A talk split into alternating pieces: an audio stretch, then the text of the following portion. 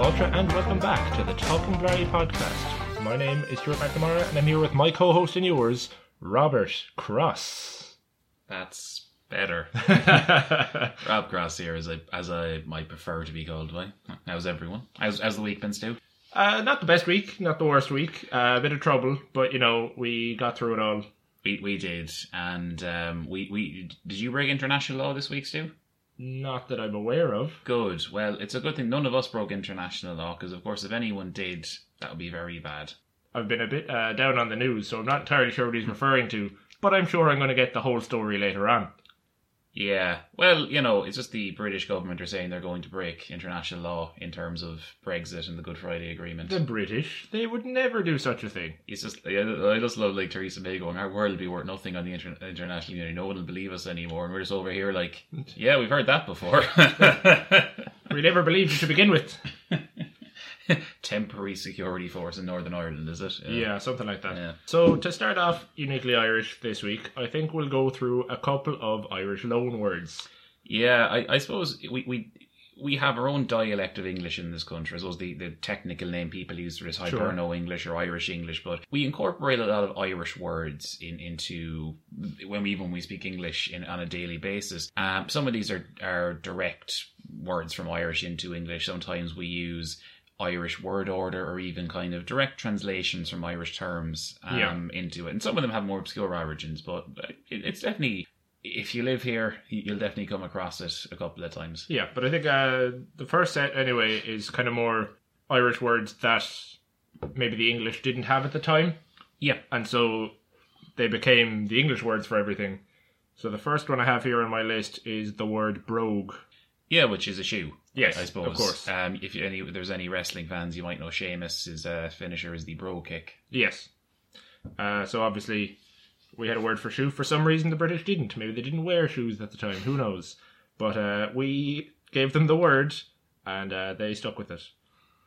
Uh, yeah, we still use it in Irish, from what I remember in primary school. I haven't need to use the word in Irish for shoe for quite some time, but but what about when you're buying shoes in the Gaeltacht? It doesn't happen as much as you think. Unfortunately, I, w- I would like to get better at speaking Irish. So I you're will say saying that. my Irish teacher lied to me all of those years? Just like you're doing things like, I don't remember this happening. it didn't happen the way that, that the role play said it would. Now, the next word we have is clock. oh, Uh, so let me just read down through here. Clock is then made into it was made into Old High German, then into Flemish, and then English. Right. So it had a a weird way around, but uh, I think it's because it meant bell. Yeah, a clock uh, is can be used as bell in Irish. Yeah, I so I assume it clocks having bells in it was such a big thing back in the day that it just kind of Well, I I suppose it would have been. You'd, you'd have known the time by the church bells ringing at the Angelus at six o'clock, like we talked before, and then Yeah. the bells at twelve. So in a lot of towns and whatever, you'd there'd be like a. Think of like Big Ben, like you know, you have like your bong on the hour, Yeah. like two bongs at two two o'clock or whatever. But what about uh, paying for Big Bang Ben's British Brexit? Oh, what is it? Um, I, I'm going to try and remember this. Oh, uh, Bing in a buck for a Big Ben Bong. I- I- no, it's it's bang a bob for a Big Bang Ah, Bong. That's yeah, it. yeah. Yeah, That was close. We, That's I mean, it's like ridiculous. Bar- Boris funny. Johnson needs to like go back to like writing and try and go into poetry. I mean, like like he he's practically the British Eminem. Yeah, it's like top ten rappers Eminem's afraid to this. It's like it's like him and the Major General in like Pirates of Penzance. Uh, the next one then, which I mean, it's a fairly obvious one, but it's Colleen. yeah, it's a So like Colleen is the Irish word for girl. yeah, and so then it became a name, which is where it's Yeah, I mean that's a kind of a direct kind of loan word. I mean, I think you'd. I- I've heard like used kind of more specifically for like oh, an Irish Colleen in kind of a. oh a yeah, yeah. or at the same time, it is also a name that some people have. I wouldn't. Colleen really- Rooney is the only person I can think of. Wayne Oh, there was a Colleen wife. in, uh, in Yeah. my secondary school, so it's not uncommon. Yeah, I think less so kind of going forward. Yeah. Uh, so then we have the word galore. Really? Yeah, from Yeah. Irish galore. Oh, that.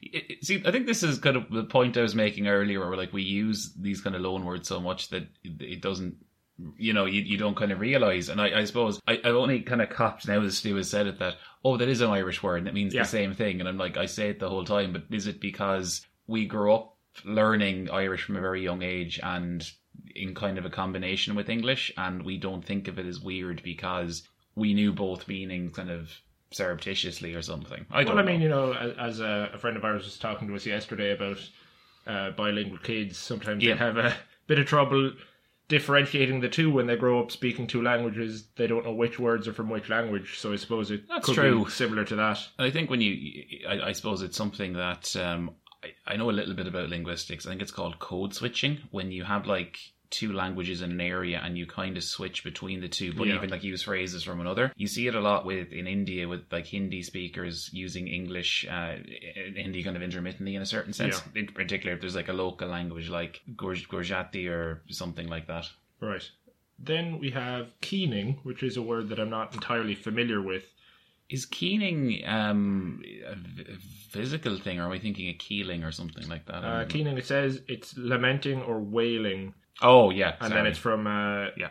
Is it queening? Is the Irish? yeah, que- 'Cause I wail.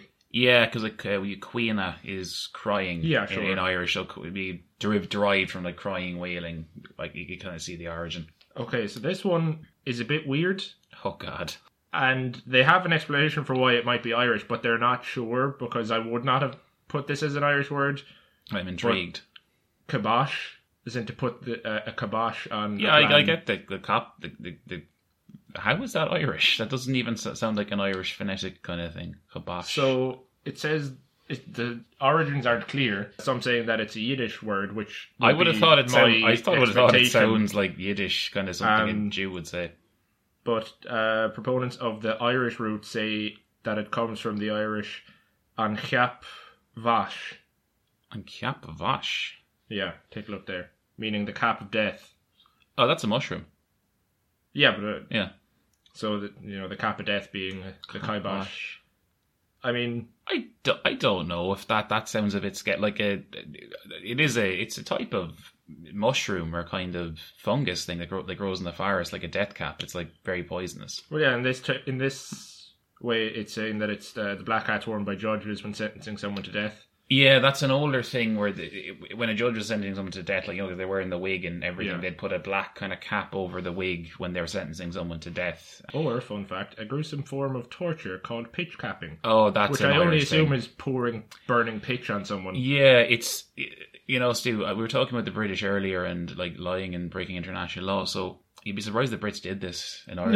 No. Uh, what pitch capping was, I mean, it was sometimes done in, in response to being a, re- a re- re- being a rebel against the British government. But I, I know it was used in some capacities where um you like had you know your farmhouse and you were like renting it off of like a larger British Right. landowner. Like if you were like you know the famine happened or whatever, oh, I can't pay the rent, they'd like destroy the house. And if occasionally they'd pitch cap, which was like getting pitch, which was like you know this hot kind of sticky substance, kind of like tar or something almost. Yeah, yeah, yeah, yeah. It's the same thing, I think. Um, and like they just put it on your head, and they'd like you know it would like burn the the hair off your head and burn your scalp. lads, lovely and, lads. And then obviously because it's gonna harden into like a gloop thing. It's yeah, Yeah. it's very unpleasant. I can imagine. So then we have the word slew. So like Yeah, a, a slew of fine. something, slew of toys or whatever, coming from the word slua, meaning a great number. Yeah, yeah Shluari is like a crowd um, in, in Irish as well. So Shlua can be mean, mean like a lot of things in terms of lots of bits and bobs, you know. Yeah. Uh, the next one then, which I think is going to shock you, so you might need to sit down oh, for this good one. God. I mean, be careful. This this is an Irish word, just so you know. Whiskey.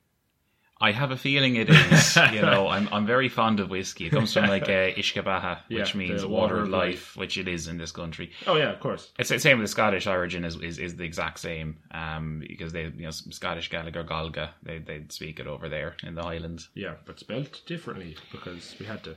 Yeah, well, we uh, Scotch whiskey doesn't have any. Um, Irish whiskey does. It's it's kind of as the way you do tell a whiskey apart. Um, I could talk a lot about whiskey, Stu, as you know. I'm sure a you fan, could. We might I- have to do it on one of these uniquely Irish segments at some point. Yeah, I know more about Scotch, ironically, than Irish whiskey, but I, I, I know a fair bit. It'd be fine. Um, I'll recommend someone's in a future podcast. I suppose that the most famous kind of loan word that people associate with Ireland is actually like crack, you know, having the crack, which is one of those wonderful words we have, which there isn't really a direct translation. I was going to compare it to like a Gemütlichkeit. I hope I'm pronouncing that correct in German, where it's like kind of a good feeling kind of thing. And you can still have the crack at the pub. It's like having a bit of fun, having a bit of banter, having you know having an enjoyable time. But that isn't an Irish loan word. Right. That is actually a loan word from Old English or Oh. Middle English, I think. Um, so it's actually like a English language has changed substantially. Um, in you know several thousand years, everything from spelling reforms, like getting rid of certain, certain letters like yogh and ash and all those things, like the thorn to th sound like they still have in Icelandic Yeah. even having like a massive vowel shift in the 17th century. So it's changed substantially. Uh, however, uh, interesting, the Irish hasn't changed that much. You can still, while the spelling did reform in the 1960s, you can still understand Irish, like old Irish, um, pretty pretty reasonably Yeah, if I you have a mean, reasonable understanding of it. Of course, we're we're all taught to read Stones. We are actually. so a nice rock there with some lines on it. We can read that easily. Yeah. Uh, so crack isn't an, an Irish word. It, it's become kind of a Hiberno English word, if Yeah. you will. that- That's been associated with Irishness, like crack agus ceol. It's effectively a loan word to Irish from Old English, if you will, but it's not. But we use it better. Well, we understand how to use it. I think Yeah. is the fair point.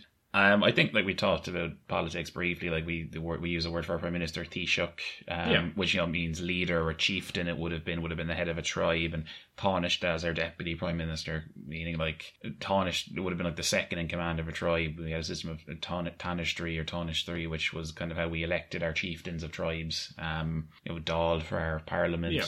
like means assembly, things like that. So and we use these in these are the same in like the English forms as well. We don't like say prime minister in English and Taoiseach in Irish. We'd only use Taoiseach in both Yeah. languages. So we definitely try and ingrain Irish into certain official things like Yeah, of course. We have it all under the street signs and stuff. But the last one I'll do, just because it's a fun word, is smithereens. yeah, that sounds Irish. Yeah. so obviously, uh, to explode into smithereens, uh, coming from the Irish smithereen. Yeah, Ian is often a modifier that you put onto Irish things, meaning kind of small.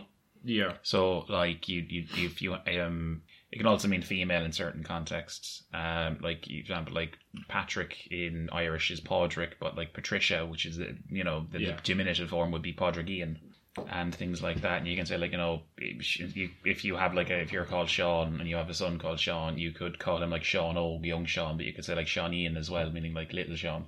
Yeah, of course. both- Like, are like kind we've of seen in one or two of the movies that we've watched. Exactly. I think I talked about that in the Quiet Man, didn't I? Yeah. Because like I said, your man is like he has a double diminutive. Yeah. So I, it was like, was it like Padraig? Enog. Og, yeah. So I was just like he, Mike, Michaleen, yeah. He was just like he'd be like Michael Junior, Junior. Yeah. Well, he was a very small man, so you kind of had to put the emphasis on it. he was. He was a likable character. was great crack. now we'll get into the bulk of the show. So bear with us. We're going to try something a little different today. We're going to be reviewing British films and actually doing complete 180 and uh, talking We're actually about British the whole time. No, of course not. Uh, so we're going to do kind of a, a little bit of a report thing. We might continue it on if it goes well, just on Irish people that are significant throughout history, Irish events, and uh, maybe Irish places and stuff where certain things happened. So we're going to try this one. And uh, to start with, I know Rob, you're uh, a big fan of history. Yep. And I couldn't actually find the numbers on this, but would you know how many times have people tried to steal the British crown jewels? Ooh. Um, I'm well. Uh, funnily enough, Stu, um, myself and the girlfriend were watching the film Johnny English at the weekend, Oh. where the crown jewels going missing is part of the plotline. Yeah, I Uh, think there are a few movies where that does happen. Yeah, but I, I think, as I'd like to clarify to our listeners, Johnny English is in fact not a documentary. It is, a, is it, it, it's actually like unfortunately there's no Irish connection because I'd love to review. I think it wouldn't be a bad film to review. Somehow Rowan Atkinson is Irish. Come on, we have to find it. I think he, he he might have some Irish in him. I I don't know. Um, you'd be surprised. But I in real life, um, well, let me kind of think. So I know they're kind of generally kept in the Tower of London. Yes. So it's sort of what they. I, I don't know how long they've always been, and generally they're only really taken out for coronations, and they don't happen as often as they used to now. Yeah. Since like 19, 19 1953 was the last one, and Lizzie is still going strong. Oh, yeah. you know I don't think there's any, there's no fear of her. Um, poor Charlie still waiting.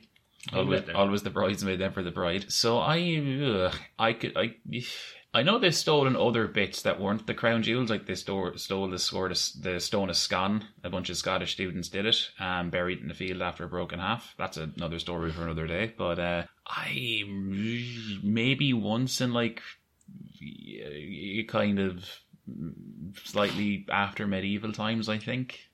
Right. Well, in any case, uh, I couldn't actually find any data on how many times it's been attempted stolen. Right. But the most successful and famous version uh, was done by a man named Thomas Blood. Ooh. So he's the only man to ever successfully steal the crown jewels. Good man. Uh, with a caveat, which we'll find out near the end.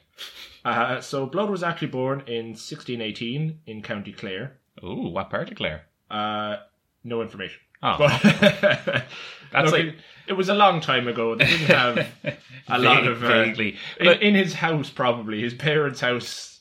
I'm trying to think. Do I know any bloods in County Clare? Because you know we we're recording this like about about 500 meters from the border with Clare. Yeah, he might have Um, been born right there. He might have been born in the middle of the River Shannon. You never know. St Patrick's Bed. Yeah, that's cool. So his father was also Thomas, uh, and he was a blacksmith and landowner. Uh, I have no information about the mother either, and there's very little about any siblings that he had, Yeah. which is strange. But suffice it to say, there were probably many of them, as was the style at the time. As was the style, exactly. Uh, his grandfather was Captain Edward Blood of Killinaboy, originally from Derbyshire in England. He became an MP for Ennis when he moved to Ireland. Dar- pronounced Derbyshire, sorry. I don't care. Yeah, sorry. Eng- English place names are like people give out about Irish place names, and it it just like, it was like, oh, it's, it's Clock, pronounced Clock Jordan actually, or like it's Ballina, Ballina, or something, or like Manila, and, and then like you get to like ah, lovely Chiswick. Oh, it's Chiswick. Oh, Newham, Newham. Look, I mean, the worst thing ever is Worcester sauce, oh, which I have already just fucked up, even though I'm n- normally able to say it properly. I always say Worcester sauce. I know, I don't yeah. know if that's the. I don't even know if that's correct anymore. Stu. it can't be. There's so many parts to that word that don't make sense in the sentence. So people like give out about like the French language for like being like, oh, you don't pronounce like au revoir. How the hell is that? What's you pronounce what's written Yeah. there? My girlfriend's gonna kill me. She speaks fluent French, but you know, and I'm just like, but like English place names, some of them are worse. Like my favorite is like Loughborough. You've Yeah. seen that spelled, haven't you? oh, I think L- showed it to me. L O U G H B O R O U G H. Um, like the comedian Dave Gorman has a famous thing. Like someone asked him, it was outside Loughborough University, like an American asked him, "Excuse me, sir, how do you pronounce this word?" And he told him it was pronounced lowbrow, so lowbrow University, which I think, Look, which is which is enough. brilliant. I, I mean, considering if you've seen those memes of uh, the French Google Translate, and you put in a word like street and it's like rue, and then you put in uh, what a term for like red or pink or something, and it's also pretty. It's spelled almost Yeah. the same.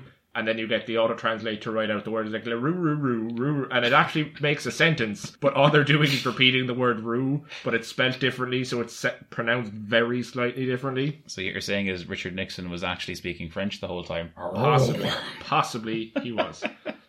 Anyway, he grew up mostly in Meath and went to Lancashire, England for schooling. Oh, you poor man growing up in bloody Meath. Yeah, but I think his father owned land there, so it was kind of Fair enough. handy. Yeah. Uh, at the age of 20, he married Maria Holcroft, daughter of John Holcroft, who was a member of the House of Commons. Ooh, very fancy. Which, fun fact, my grandfather always called the Jacks. Okay. Anytime he's like, oh, I must use the House of Commons. And it's only in later life that I realised that that must be a really old joke, where it's like, House of Commons, that's where you go for a piss. Ah, yeah. I- I've never heard that before, but Great some- man, great yeah, man. Go I, I like Commons.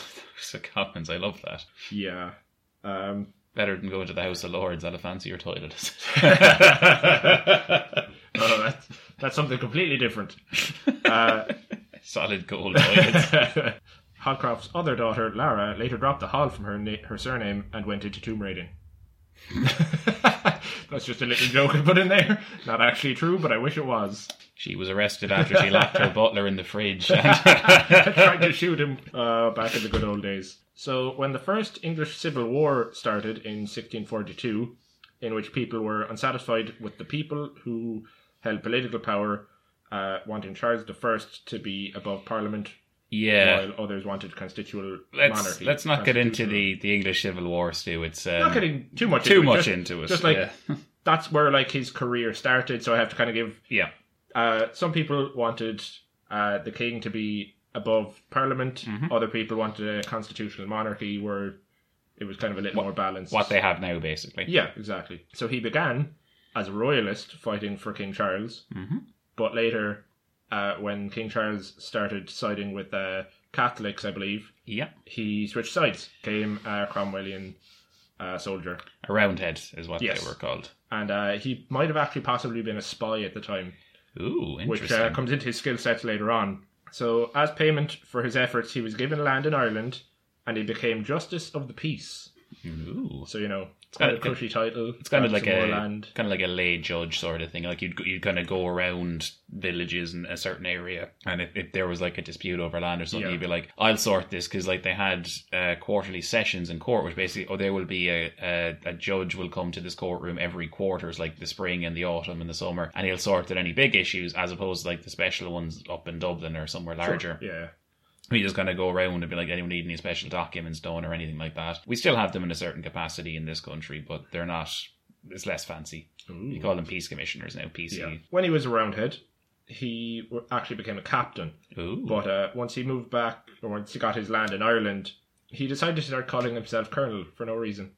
well, I Just mean, because he could. yeah, I, I suppose it's just like, oh yeah, but you see, in Irish it means colonel. All right, Yeah, something like that. Because man's a lunatic, but it's fine. why not? Uh, the monarchy returned to power in 1660, and so he lost all of his land and was in financial ruin. Yep. He's Which, you lucky. know. He's lucky he didn't get killed, but that was kind of the Charles' son. It was also called Charles. Charles II uh, was the king, and he was like, "All right, I'll come." Like they were like, "Okay, this whole Cromwell thing didn't really work out. You can be king again." And he was like, "Fine," and we're sorry about that. And he's like, "All right, I'll give you some concessions when it comes to not like dissolving Parliament and like ruling on my own for like years at a time." Yeah.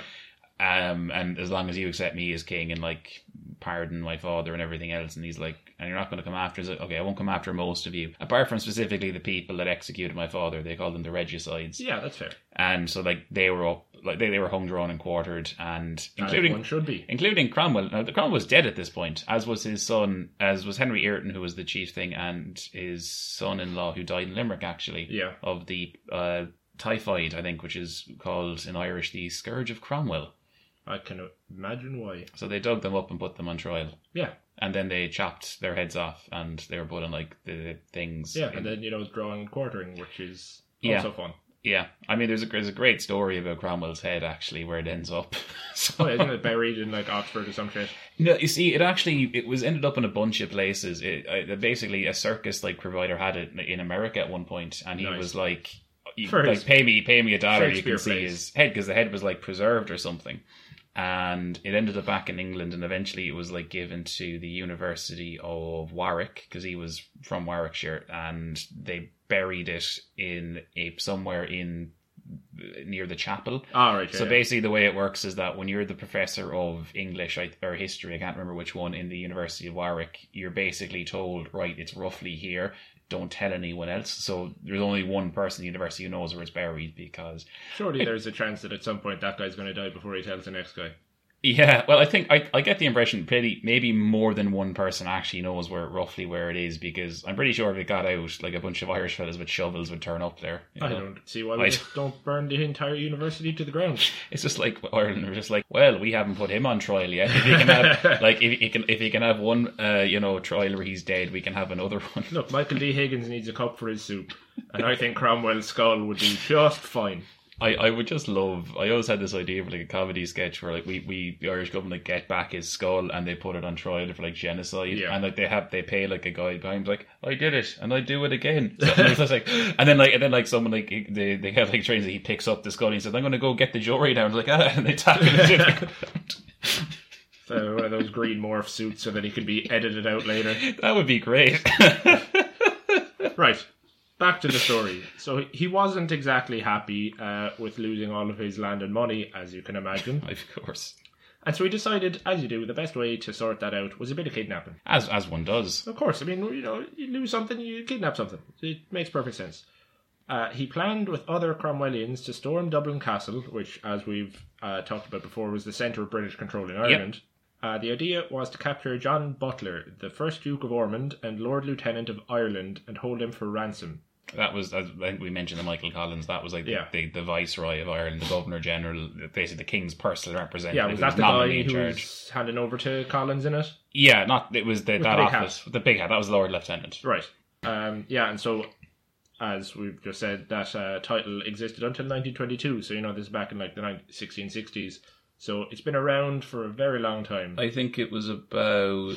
it was in the 1500s it said that it came into effect. Yeah, I'm trying to think because we were a papal lordship at first. Then Henry VIII upgraded us to a kingdom because he fell out with the Pope over you know divorce and stuff. As and many, well, there were many other reasons why, but we won't go into them now.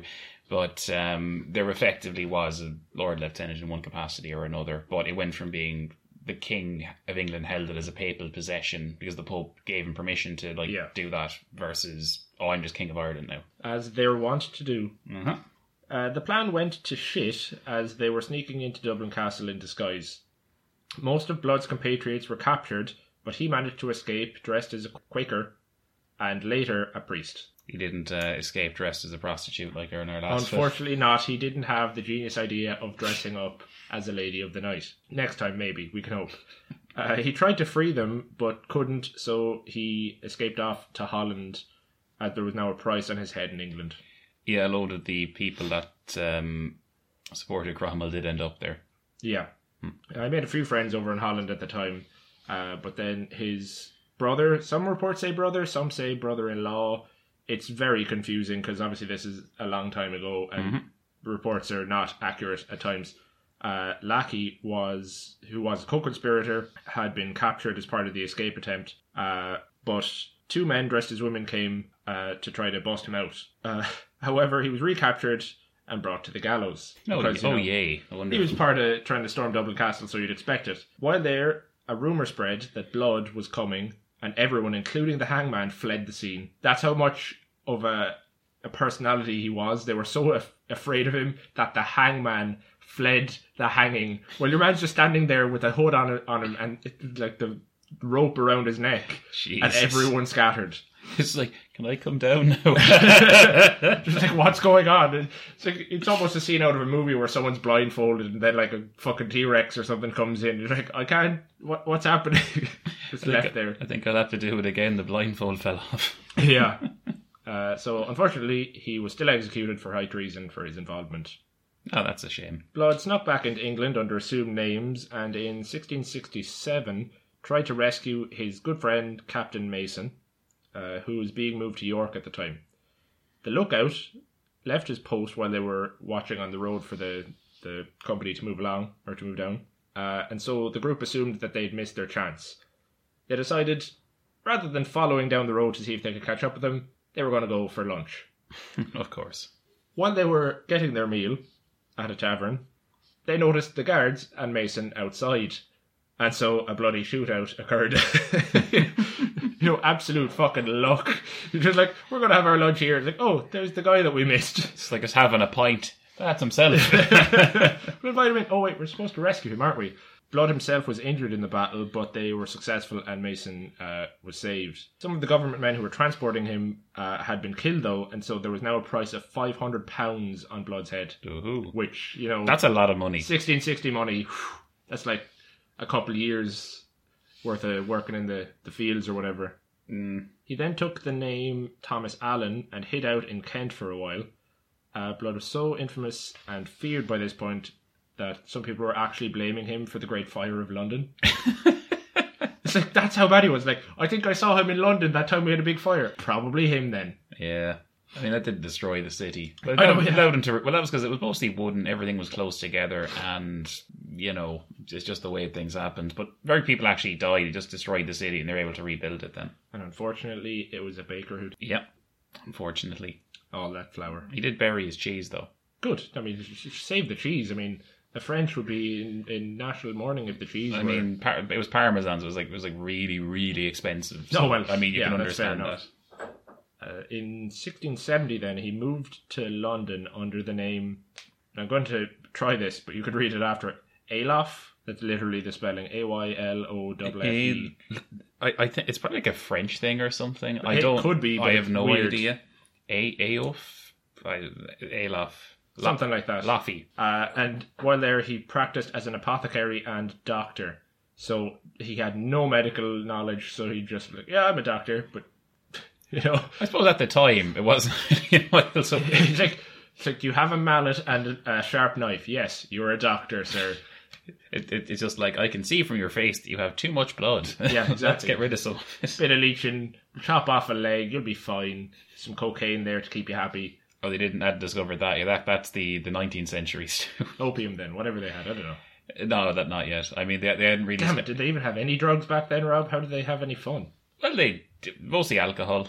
I Ah, mean, they- sure. like this, like like we talked. I think I might have mentioned this in the podcast before. Like when they introduced things into the the UK, there's a period called the Great Binge. It's like the late Victorian era up to about right before World War One. Yeah, I know there was like the gin riots. Yeah, they basically had a other people call it the gin epidemic. Yeah. When gin was introduced it into the, the UK, they were so shocked by it that like they, this caused rioting. It caused people dying of alcoholism. Um, my favorite is in like Portsmouth where they had to deploy the Royal Navy after three days of, of uh, violence. That's the level it got in Portsmouth. The mayor was like, "I need help." It's like, "Where are you in Portsmouth?" It's like, "Oh, we, we could send in three ships if you." Like, that just sounds like a good weekend in Ireland. I mean, come on. Yeah, so um, it and they were like drugs everywhere. Like if you had a sore throat, here's some heroin. Um, Yeah. you like you know co- times, cocaine, cough drops. Um, Look, if it's in the Coca Cola, you could send off like a hamper to like officers on the front at the very start of World War One, and it had like you know iodine, cocaine, heroin, and like they'd have all the the needles in there and everything. so the whole time he was pretending to be a doctor, he was studying the movements of the Duke of Ormond. On the 6th of December, uh, 1670, Blood, with a group of men, attacked the Earl as he travelled to St James's Street, strapped him to a horse, and rode through Piccadilly. Very good. The plan was to get the Earl to Tyburn, where he would be hung. Uh, along the journey, they had pinned the reasons for wanting him dead to his chest. It's pretty badass. I know, yeah. It's like, what is it, uh, Luther and his 99, Ninety five thesis. 95 Yeah. thesis is like, yeah, no, we're going to do that, but we're going to do it on your fucking chest, you dickhead. I think I think Luther maybe would have made his point a little clearer if he did it to the Pope's face or something like That that. would have been great. I would have watched that. He's like, Mr. Luther, if you continue, I'm going to have to excommunicate you. One more. So, yeah, uh, Tyburn Hill is where they did hang people in London. It was famously go, going up the the Tyburn. You know, meant you, you're not coming back. Basically, uh, was yeah, the everybody wanted thing. it to be quite public. Yeah. Uh, a servant of the Duke's gave chase and was able to free him, and they both escaped. Ooh, even though uh, the earl was actually like tied to the horse. that's wonderful. Like they somehow like that's just how bad he is. Sometimes it's like he has all of these great plans and Yeah. then just goes to shit in the actual the process of doing it. Uh, since the plot had been incredibly secret and no one was captured, blood was never fingered for the attempt. We have quite juvenile humor, but that was funny, Cut and that. it's it's a good word. Cut It- that. This is a respectable podcast. No, it's really not. Uh, now we get to his greatest plot yet stealing the crown jewels of England. So, first, uh, we'll go through a bit about the actual jewels themselves. Uh, they are a collection of ceremonial objects worn during the coronation of a king or queen. They are the only set, set still in use in Europe, as all others have secular coronations now. Well, they don't even have coronations anymore. They, it, it's specifically um, an enthronement or ennoblement. It, it's uh, they it, it, coronation is literally you know having the crown placed on your head, and it's specifically a religious thing. It's the reason why monarchs wear crowns is to kind of uh, it's like you know the halo of an angel. Oh, right, yeah, yeah. It's so like you know you'd see like things. Oh, the angels have like the halo around their head. It's to represent that. So like it's a crown of gold that Right. represents that. And there's different ones across Europe. Like had the famous uh, the Iron Crown, which had like apparently one of the nails of on the true cross that Christ Oh, right, in, yeah, in the of course. actual crown. And um, the famous uh, state, crown of Saint Stephen in Hungary, which was interesting because. Um, when you became king of Hungary, and at, a different point, other monarchs outside You of Hungary were stopped being hungry. yeah, sure. But it was the crown itself held the lands of Hungary, not the monarch. So you so you weren't you didn't control all of the land in Hungary until you actually had the crown put on you. It's actually a very interesting crown. Like the, there's a cross on top, but it's actually crooked, and it, it's not really gold, but it has like all of these kind of pic, like painted certain kind of embroidered pictures about like Christ and everything going around it. Look it up; it's kind Right. of it's kind of interesting. So But basically, the UK the is crown- the last one to still be done at the moment. So what you're yeah. saying is that they're blaming the crown for the, the increases in rent. It's like that fucking crown asking for more money again. It's not the king's fault. He only wears the crown. It's like I can't, I, I, I can't do anything. The crown, the crown is in charge. What's it? Uh, heavy is the crown that wears the king. I don't know how that, that Something. phrase would work in backwards. I yeah, something, something like that. Um, but no, you, you are true, Stu. They, they well potentially we haven't because they haven't had a coronation such a long time. It's whenever if the queen dies at this point, I think we should probably say. Um, it's unclear.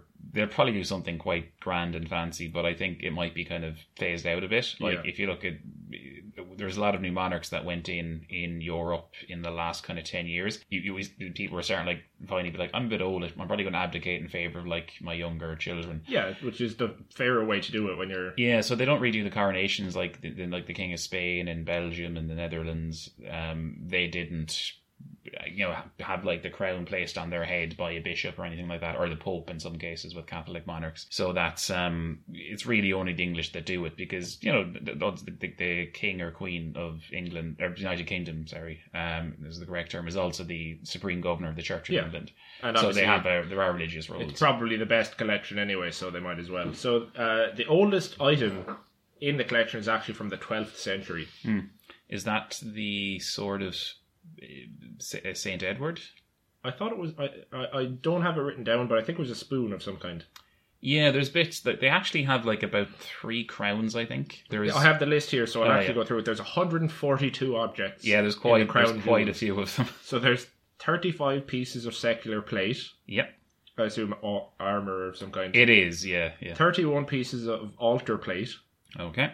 16 trumpets. Yep, 13 maces. that's about right. Seven sovereign crowns. Yep. Six consort crowns for the old consorts. So hey. Yep. Hmm. Because you know you might need you might have six consorts. You know you want to rest on Sunday. well, there's different ones. I mean, I know they have like uh, there's an imperial crown that I think the, was one the queen was actually crowned with, and there's like an older, smaller kind of version. So they they they can use different Yeah. ones, and there's different ones like for women and men and whatever, and you know, yeah, sure. if you're the Queen's father, George the Sixth, his wife was the Queen Mother, also Queen Elizabeth. She was crowned with him, but like Prince Philip wasn't crowned when the, the Queen was. It, it doesn't work that way Oh yeah, of course. in that in that kind of sense. so then there there you go. are six swords, six scepters. Yep. Say that with a lisp. Uh, six scepters. three robes, Yep. three rings, Mm-hmm. three pieces of baptismal plate, Yep. Three Prince of Wales coronet, Yep.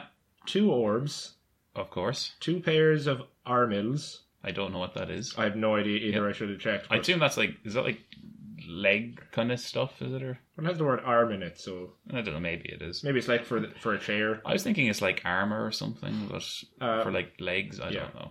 One pair of spurs, Yes. one ampulla, Okay. one spoon, Mm-hmm.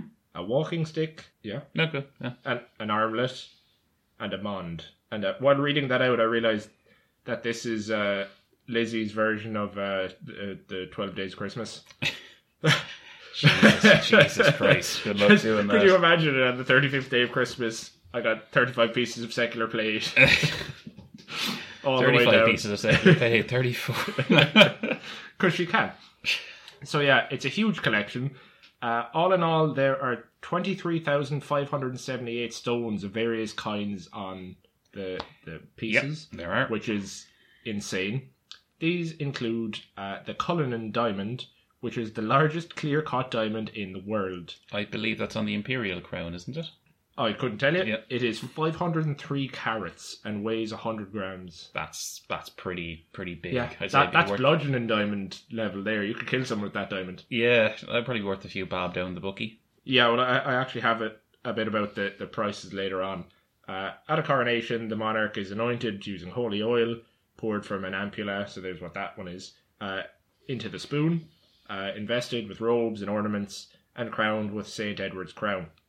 Mhm. Afterwards, it is exchanged for the lighter imperial state crown, Yep. which is also usually worn at state openings, Parliament Yep. held in the Tower of London.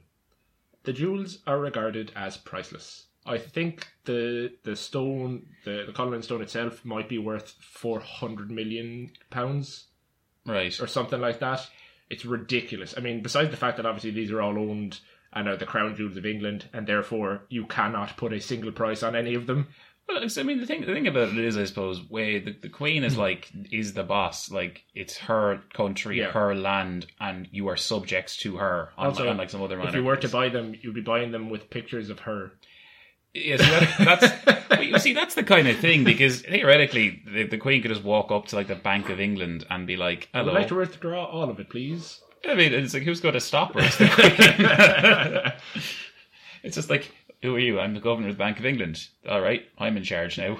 Get, get she's out. just she's just there getting a portrait taken, and so you know they're painting her away. And now, if you could just put the number one billion in the top left corner, please, and then the pound sign before it. This is my new currency. Well, I'm pretty sure. Would she even need to do that? I, I think, like, just for, with how, like, my knowledge of English law and stuff, I'm pretty sure she just write down, like, a note, I owe you one billion pounds. I'm the queen. Here Yeah. you go. I'll, I'll take this house off you then. Yeah, and then she could probably you know uh, absolve her of her own debt. I presume, I presume she could. I mean, I think a, le- a le- like a letter off the queen saying discharge you from your debt would probably be Yeah. fair enough. She just discharges herself. It's perfect. Right, back to the plan. The plan to steal the crown jewels went ahead in 1671. Blood had visited the Tower of London many times to view the jewels and learn the security arrangements of the guards. He also tried his best to become friends with the master of the jewel house, Talbot Edwards. So he started by having a female compatriot acting as his wife go with him to the jewels, uh, and while there, she pretended to fall ill and started begging Talbot for help. So Talbot's actual like where he lived, his living quarters were really close by. Okay. So they were brought there, and of course they were a little bit pally. Like his wife was there and Yeah. everything, so they were chatting away uh, while she was getting. Uh, I think they had like some liquor for her just to settle her stomach. You know, as all things should be. You're sick, alcohol. Well, I mean, he's probably going, "Oh, Mister Blood, you are a doctor." So, doctor. oh, yeah, yeah, yeah. That's right. I'm Uh, pretty sure know- he's probably dressed as a priest at this time. All right, he's just like, oh yeah, yeah, sure. Uh, you know what? What fixes that? A bit of brandy. Oh, I got some back in the house. Beautiful. as we all know.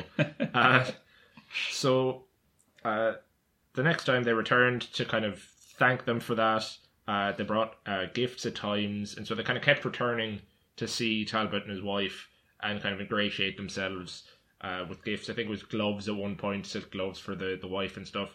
And uh, at one point, they went so far as to promise the marriage of his imaginary nephew to Talbot's daughter, just to ingratiate themselves even more. I'll go get him now. It's, like, it's, it's a perfect idea. It's like, oh, I have a nephew and he's looking for a wife, and you have a daughter there. It's like, we'll be best friends and we'll marry them off. Perfect. So on the 9th of May, 1671, their plan went into action. So asking Talbot if he and his friends, including the imaginary nephew, could see the jewels, Talbot agreed. They brought concealed blades, daggers, and pistols for the heist. Upon entering the- jewel room, a cloak was thrown over poor Talbot. He was hit in the head with a mallet, stabbed, and tied up and gagged. And uh, just so you know, this man is 77. Jesus Christ. so, you know, not the nicest thing to do to the poor old bastard, but they did it. Uh, I think the the whole them going in to see the jewels was just kind of a side hustle that he had that no one really knew about. yeah. I'm not sure if he was allowed to let people in, but he was like taking a few coppers off them and uh, letting them in to see. The Yeah, so. I was thinking that because I, I don't think it's quite like you can go view some of them now and stuff. Yeah, I don't think it was quite back then because like the, these would have been like oh these are like holy objects and stuff and like they, they might be worried there might be some um, Cromwell supporters or the like kind of lurking around there Yeah. who might disrupt things. So, So- I can't imagine it was you know the king was like knew about this. Yeah, he needs more money for some reason, so he's charging a couple of pence to, to see his own jewels. Um, actually, he was that was actually yeah, I know. There's very more about that. it's a very important point that you know the reason for the civil war was because like the king King IV kept suspending Parliament, but he needed Parliament to raise taxes, yeah, and that didn't work. So it ended up with like when he brought back Parliament, I need you to pass these taxes so I have money to you know run the country and stuff. Yeah. because there, there weren't really prime ministers and stuff at the time. There wasn't Right. really like a government in in a sense, and they were like, all right, we're going to debate though about doing other things that you don't like and not allowing like religious freedom and things anti-Catholic stuff. And he's like, uh, of you again. And he tried passing a tax, like that thing that looked like a tax and basically was a tax. He said, oh no, it's not a tax. It's a it's a royal prerogative thing because it involved boats. Yeah, of course. I mean, Yeah. He needs more boats. They removed the metal bars protecting the jewels. Blood flattened the crown so that he could hide it under his coat because it wouldn't fit into the bag that he brought. Oh, of course. So the mallet That's that he used to, to, to whack Talbot, he just tapped down the hat, the, the, the hat or the crown, I should say, and uh, stuffed it into his coat. Jesus. Uh, the scepter was cut in two Oh, to wonderful. fit into the bag, and the last man stuffed various pieces down his pants, as you do. Don't forget the baptismal font. everything, including the baptismal sink. So during the escape, Talbot continued to struggle against his bonds and got loose enough to, to sound the alarm, shouting, Treason, murder, the crown is stolen. And by sheer bad luck, Talbot's son had been returning from overseas that exact day and kind of stumbled in upon them as uh, they were making their escape. And so he also helped to, to raise the alarm. And So you're going to say help, help blood. It's like, oh yeah, I'm one of your your your, your father's mates. Oh, you're the doctor priest. I was like, ah, exactly. Help me lift these out there. It's like I'm doing some uh, laundry for your father. Oh, where is he? He's like, oh, I don't know. I haven't seen him in ages. Rob, obviously what you do is you say that the thieves are around, we're trying to get the, the jewels to safety, give us a hand. I could tell a story involving one of our friends specifically, but I won't. that might be where I'm getting that from. So, a chase on horseback ensued, uh, with cries of alarm being called all over. Blood and his men, the clever bastards that they were, joined the shouting to confuse the guards. they went that way. Oh yeah, I saw. So they're literally shouting the same thing the guards are. They're like, "Where are the guys who stole it?" it's like like painting your car to look like a guarded car and driving away. It's, like I don't know where they are. They're dressed up as guards. Stop them. Everyone pulling over each other guard. Uh, they dropped the scepter and continued their escape, just by accident, of course. Uh, they wounded one of the guards, shooting at him from one of the gates, and the other was paralyzed by fear and didn't fire a shot. Wonderful. Unfortunately, they were captured before reaching the Iron Gate, which I assume is the main gate that they would have needed to escape through. Uh, Blood continued to struggle with his captors, eventually giving up and saying, It was a gallant attempt, however unsuccessful, it was for a crown. So during the interrogations, Blood refused to speak to anyone but the king himself, and so was brought before King Charles. She must have been like in a shit mood. It's like, what the hell did you do to my crown, mate? You say that, but uh, no one is sure what went on in this meeting. But rather than being hung for any of his crimes, which there were many, I mean, he was, as I said, people were saying that he was the one who started the Great Fire of London. Yeah. People actually believed that. It's like, we have you for a lot of other shit too. You've killed some people, you've kidnapped some people, you've tried to kidnap others. Uh, he was just give, let go. He was a free man. they, they gave him nothing.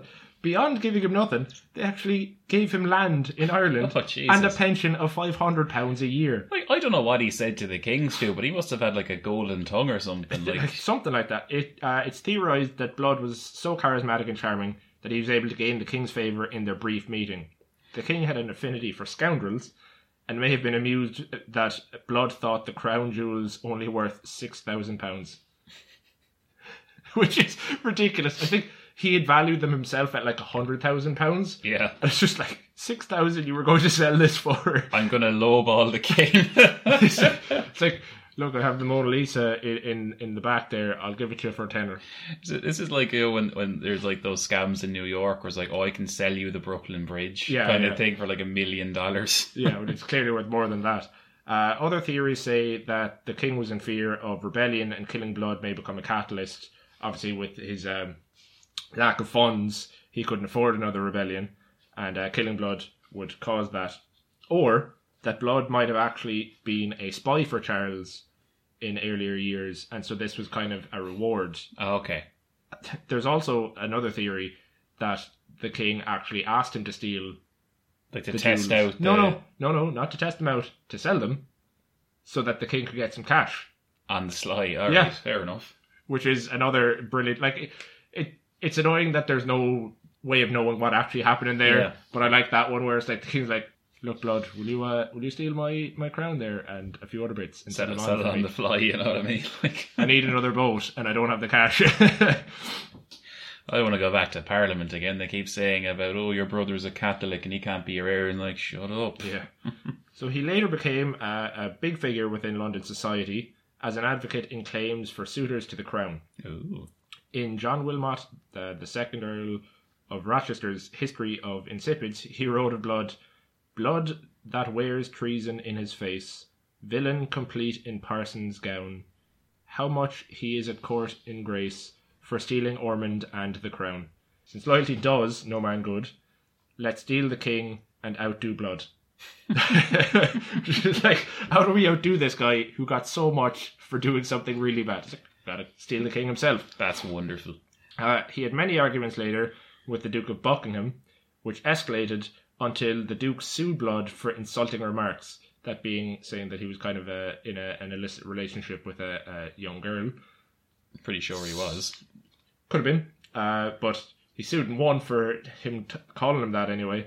So the King's Bench fined Blood ten thousand pounds, which is a lot. That is Uh, awesome. and Blood never paid it. Blood fell into a coma in August of 1680 and died two days later on the 24th of August at his home in Westminster. He was buried at St. Margaret's Church on the grounds of Westminster Abbey, but si- such was his reputation for trickery, people believe that he may have faked his own death to get out of paying his debts. Genius. Because of that, he was exhumed, and it was confirmed that it was indeed blood buried there because he had oversized thumbs.